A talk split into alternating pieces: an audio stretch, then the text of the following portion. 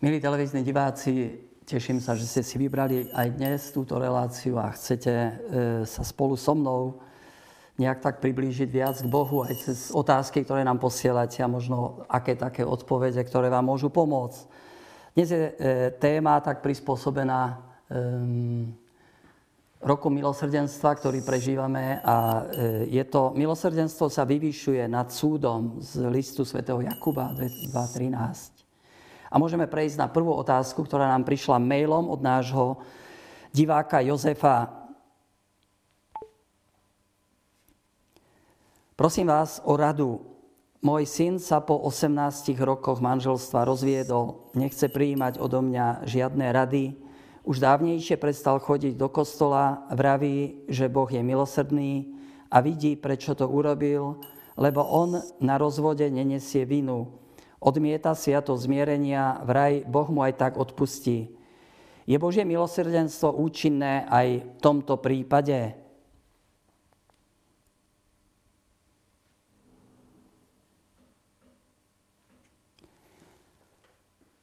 Božie milosrdenstvo je účinné stále.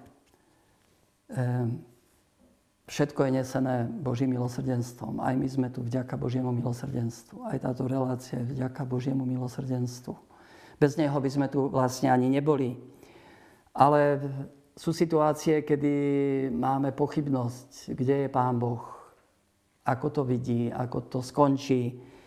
A tak sa vlastne s bolesťou pýta aj e, náš brat Jozef, otec sa pýta, čo bude, ako, ako bude s mojim synom. Je aj tu účinné Božie milosrdenstvo, keď vidí, ako jeho syn možno odmieta spoveď, či ísť do kostola, odmieta otcové rady. Chápem vašu bolesť, eh, veď eh, pre rodičov je to dosť taká tvrdá rana. Nedávno sme to trošku prežívali v našej rodine, až vtedy som si uvedomil, čo to je, keď sa niekto rozvádza alebo chce rozviesť. A, a nemohol som v noci spať. A zvlášť pre vás, ako otca či mamu, často mi hovoria, syn sa rozvádza, dcera sa rozvádza, veľmi ťažko to prežívam. A tak som to dovtedy možno ani nechápal, no tak sa rozvádza, ale teraz vidím, že je to, je to naozaj bolesť. Vidíte, bolesť e, aj syna, bolesť jeho manželky, bolesť detí. A pre vás je to tak, ako kto si povedal, že byť rodičom a dieťa, to je ako mať srdce mimo tela, že ho, ste ho dali do sveta, teraz je zraniteľné a a niekedy ani nemôžete dať nič viac, iba bolesť. Nepríjme žiadnu radu, nič. Ale chápem aj bolesť vášho syna, jeho vzdor, veď je tu veľké sklamanie po 18 rokoch, e, ako hovorí, bez jeho viny, keď ťažko to posúdiť zvonku, ale iste sú tam otázky, a kde bol Boh a prečo to Boh dopustil a ako to Pán Boh môže vyriešiť. Ale snažím sa, viete, v tejto chvíli predstaviť si aj nebeského Otca, ktorý má tiež svojho syna. A vydal ho ako srdce na tento svet. Vydal ho do rúk ľudí, nechal ho zabiť na kríži. Ako to on prežíva. Vidím e, toho nebeského Otca, ako je blízko aj vášho syna, aj pri vás blízko, by e, prežíva tú bolesť spolu s vami trpí s vami a, a možno aj plače s vami. Ale na druhej strane viem, že má aj svoje riešenie, lebo Ježiš prišiel na túto zem, aby vydal za nás svoj život, aby všetko napravil. A tak e, predstavujem si toho Otca nekonečne milosrdného, ako sa skláňa k tejto situácii a už teraz chcem mu ďakovať za to, ako ju vyrieši, lebo tiež som sa ja modlil za tento váš prípad. A tak chceme sa možno pozrieť e, na jeho milosrdenstvo, tak ako ho opisuje svätý Lukáš vo svojom evanieliu v 15. kapitole. Najskôr je, sa prejavuje to milosrdenstvo tým, že e, otec hľadá syna, ten pastier hľadá stratenú ovečku. Vydá sa, nechá 99 a ide za tou stratenou a hľadá, kým ju nenájde. Koľko je tam milosrdenstva, koľko lásky, koľko takej obetavosti. Potom vnímam to jeho milosrdenstvo v tom, ako čaká na na svoje dieťa v trpezlivosti. Božie milosrdenstvo sa prejavuje v trpezlivosti. Keby nebolo Božej trpezlivosti, tak asi nie sme tu nikto. Koľko trpezlivosti mal so mnou, koľko má s každým z nás. Má trpezlivosť s vami, aj s vašim synom. A dôverujeme, že to jeho čakanie je také aktívne a naozaj pritiahne. Lebo nakoniec vidíme v tom podobenstve o marnotratnom synovi, že otec vybehne naproti, obíme syna, ako ho pritiahne, uteka naproti hriešníkovi a, a chce ho mať pri sebe a odpúšťa. To je úžasný prejav jeho milosrdenstva. Boh vždy je ochotný odpustiť a vždy čaká na to, aby človek urobil len maličký krôčik k nemu, aby mu mohol odpustiť a nejako už v tom srdci pôsobí, aby to človek mohol urobiť. Nenecháva ho tak nejako bezradného. A verím, že aj v celom tom prípade je Boh blízko vás s celým svojim milosrdenstvom aj v tomto roku milosrdenstva. A tiež sa mi páči to, že vy, Jozef, ako otec sa tak angažujete pre syna, že vy prežívate tú bolesť e, spolu s ním a veľmi vám záleží na jeho záchrane. Už toľkých otcov som počul, že vyprosili pre dieťa, pre syna či dceru milosť, obrátenia či nejakého požehnania, tak e, chcem vás povzbudiť len ďalej s odvahou a dôverujte Bohu, že, že jeho milosrdenstvo je nad tým všetkým a že váš syn sa nestratí. Ako to Pán Boh vyrieši, neviem, ale on, e, jemu záleží na každom jednom z nás.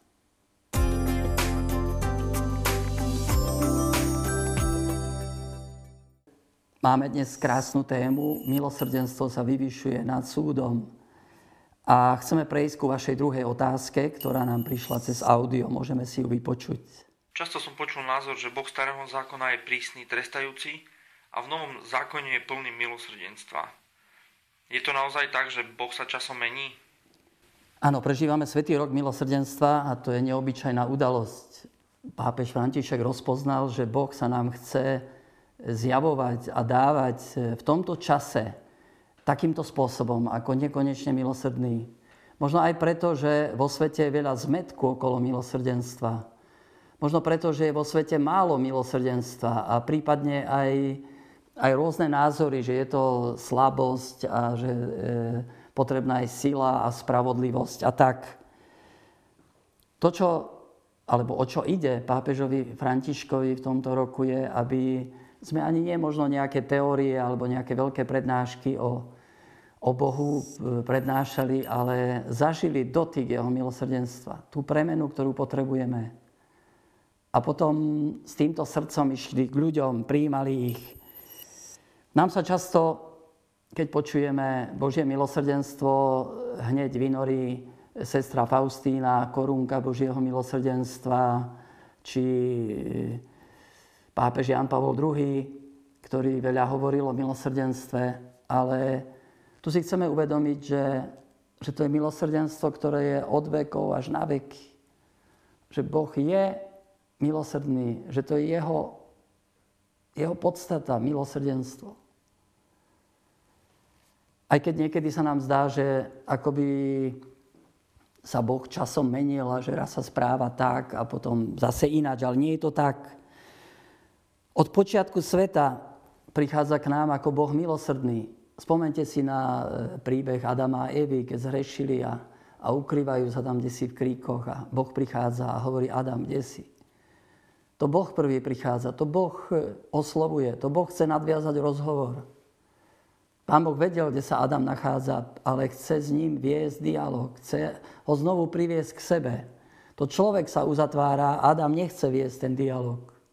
A potom ďalej príbeh Kaina, keď um, ho Boh napomína, že hriech je blízko pri tvojich dverách, dávaj pozor. A keď zhreší a zabije svojho brata Abela, tak ho Boh sa ho ujíma, poznačí ho znamením. E, židovská tradícia hovorí, že to bola Jota, písmeno Jota, teda začiatok Božieho mena. Boh ho poznačil ako niekoho, kto nesie jeho znamenie, aby ho nezabili. A neustále ide to milosrdenstvo ďalej a ďalej. To nie je evanielium zatiaľ, to je starý zákon. My máme niekedy tendenciu stavať Boha e, starého zákona ako si e, v opozícii k Bohu nového zákona, kde v starom zákone bol prísny, trestajúci a v novom zákone je Boh milosrdný. Ale Boh sa stále prejavuje ako milosrdný, možno rôznym spôsobom. Preto možno by bolo dobré v tomto roku milosrdenstva prečítať si starý zákon práve z tohto pohľadu. Ako tu môžem stretnúť Boha milosrdenstva? Prečítajte si prorokov, koľko je tam vášne, koľko e, takého zápalu pre človeka. Celé moje vnútro je roz, e, rozpálené, hovorí Boh u proroka Ozeáša, lebo chcem zachrániť Efraima. Aj keď niekedy hovorí o hriechu a napomína, dokonca aj hovorí o trestoch, vždy ukazuje východisko. Vždy Pán Boh hovorí, ako z toho možno výjsť. Vždy podáva pomocnú ruku. Prečítajte si žalmy, koľko je tam, a e, koľkokrát sa spomína, lebo jeho milosrdenstvo trvá na veky. Odporučil by som veľmi žalm 103 si čítať často v tomto roku milosrdenstva. Je to žalm Božieho milosrdenstva. Zacitujem. Dobroreč duša moja pánovi a celé moje vnútro jeho menu svetému. Dobroreč a nezabúdaj na jeho dobrodenia, ktoré? Veď On ti odpúšťa všetky neprávosti, On lieči tvoje neduhy, On vykupuje tvoj život zo záhuby. On nevyčíta nám ustavične naše chyby, ani sa nehnevá na veky. Nezaobchádza s nami podľa našich hriechov, ale ako sa otec milúva nad deťmi, tak sa pán zmilúva nad tými, čo sa ho boja. Veď on dobre vie, z čoho sme stvorení, pamätá, že sme iba prach. No milosrdenstvo pánovo je od väčšnosti až na väčšnosť. Pamätajme na to a tešme sa z toho. Je v starom zákone jedna krásna kniha, eh, a to je kniha proroka Jonáša. Iste ju poznáte. A v nej sa hovorí o tom, ako sa Boh rozhodol zachrániť eh, obyvateľov Ninive, mesta hriešného, ktoré išlo do záhuby a posiela tam proroka Jonáša, aby im ohlásil pokánie, aby sa ľudia obrátili k Bohu. Ninive to je pre Izraelitov nepriateľ per excellence. A keď chceli e, Izraeliti vymenovať, e, ja neviem, všetko zlo, tak povedali Ninive. Asirčania ich dobili v roku 722, odviedli do zajatia, byli, pozabíjali E, priviedli tam Samaritánov a tak pre nich to bolo naozaj nepriateľské mesto. A Boh posiela proroka Jonáša, aby im ohlasoval obrátenie. Jonáš by si skôr prijal, aby ich čerti zobrali a nie aby sa obrátili k Bohu. A tak sa zobral, nasadol na loď a išiel úplne opačným smerom.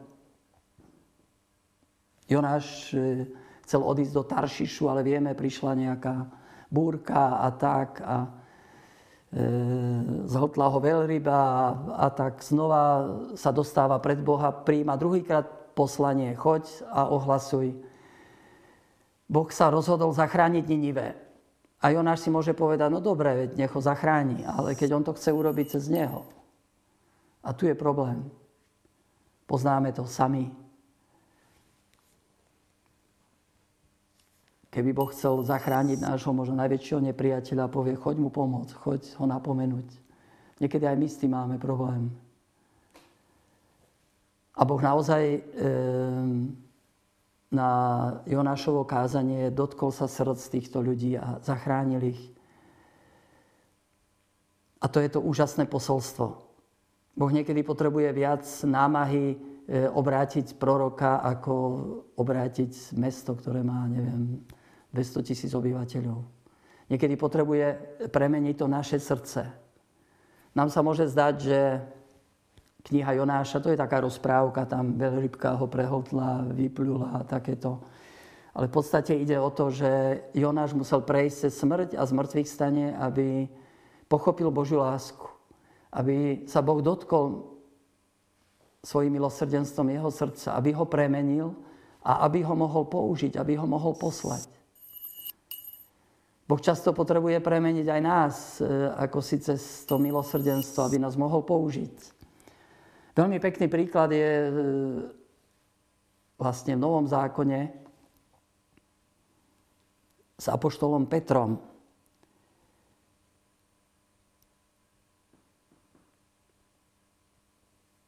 Svetý Marek, ktorý vlastne podáva tú reláciu Petra, píše, keď ženy prišli v nedelu ráno ku hrobu, našli kameň odvalený a hrob bol prázdny.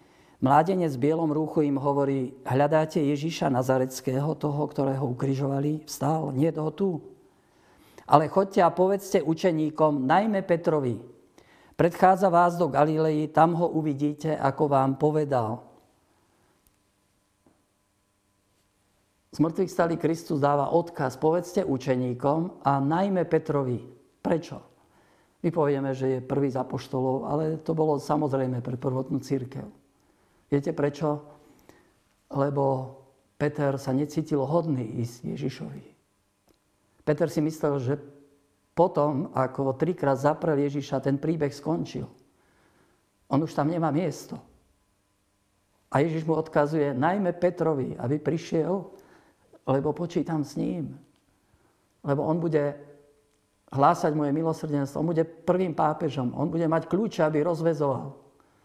Aké je to nádherné, viete? A koľkokrát sme to možno prežili, keď sme si mysleli, že ten príbeh už skončil a, a Boh prichádza ako prvý. To je jeho milosrdenstvo. Miluje nás napriek našim hriechom, alebo kde si v strede nášho hriechu. Zostupuje a podáva ruku a hovorí, poď, poď a ideme ďalej. Všetko pokračuje. A to je to nádherné, čo potrebujeme aj nejakým spôsobom prežiť v tomto roku, každý jeden z nás. Aby sa nás dotklo to milosrdenstvo, aby nás premenilo, aby nás mo- mohol Boh použiť a poslať k ľuďom, ktorí potrebujú tiež zažiť Jeho milosrdenstvo.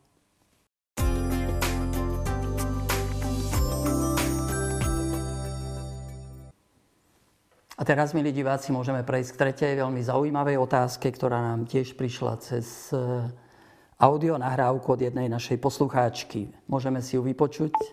Blíži sa čas Veľkej noci. Kedy je vhodný čas na spoveď? Ako sa dobre pripraviť a ako prežívať spoveď v tomto jubilejnom roku milosadenstva? Tak, veľmi dobrá otázka. Najskôr zacitujem eh, jednu vetu od pápeža Františka, ktorý hovorí, Svetý rok milosrdenstva je tu preto, lebo sa mnohí pýtajú na čo a prečo a za čo. Svetý rok milosrdenstva je tu preto, aby sme žili milosrdenstvom. Tento svetý rok nám ponúka zakúsiť v našich životoch príjemný a lahodný dotyk Božieho odpustenia a jeho prítomnosti najmä vo chvíľach núdze.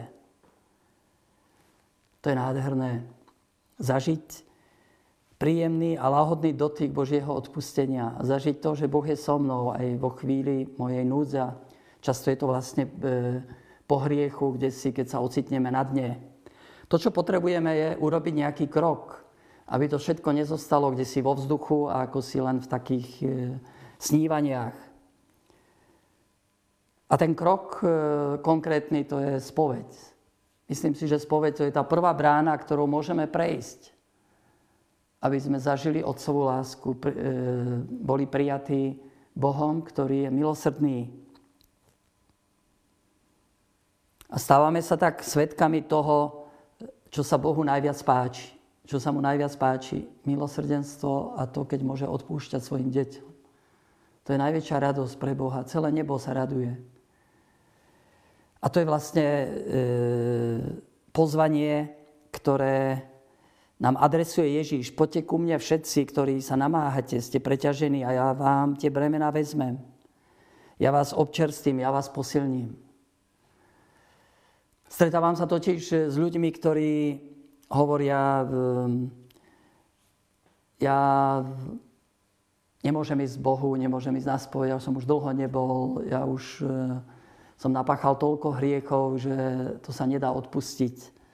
Tak mi to hovorila nedávno jedna pani, ale hovorí to viacero ľudí. Ale sa pýtam, a kde chceš s tým ísť? Kto ti to môže vziať? Kde to môžeme odložiť, to, čo nás ťaží a čo nás oberá o pokoj? A tu je ponúka, poďte ku mne, ja vám tie bremená hriechu vezmem, hovorí Ježiš. Veď preto som prišiel na svet. Ježiš preto prišiel, aby vzal na seba naše hriechy. Aby zomrel na kríži a pochoval ich v hrobe. Aj celé to prekliatie, ktoré nás ničí. Aby sme z ní mohli postať k novému životu. A to je vlastne každá sviato zmierenia, ktorú zvlášť aj v tomto období veľkonočnom mnohí prijímate, prichádzate. A je tu dobrá otázka, ako ju prežiť, aby nám nezovšednela, lebo často možno prichádzame, aby sa to nestalo také rutinné.